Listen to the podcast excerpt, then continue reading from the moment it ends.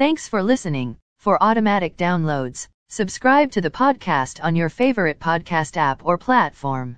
Stock markets were mixed. S&PTSX was up 68.05 points to 22,005.94. Dow Jones Industrial Average was up 153.3 points to 34,861.24.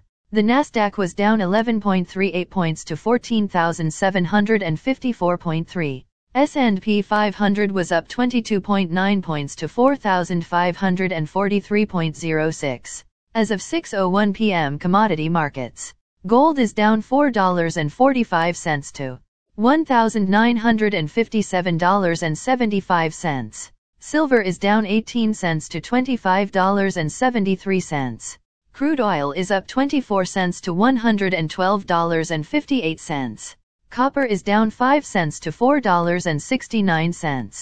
Natural gas is up 14 cents to $5.54. May corn closed at $7.54.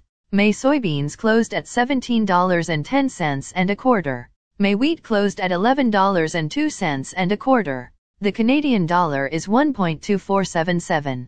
Highlights of today's news. Bombardier may do reverse split 30-for-1. Federal deficit of $75.3 billion. For April 2021 to January 2022. Bank of Canada may move 50 basis points at next meeting.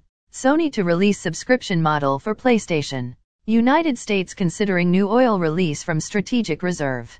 Again, thanks for listening. For automatic downloads, please subscribe on a podcast app or platform.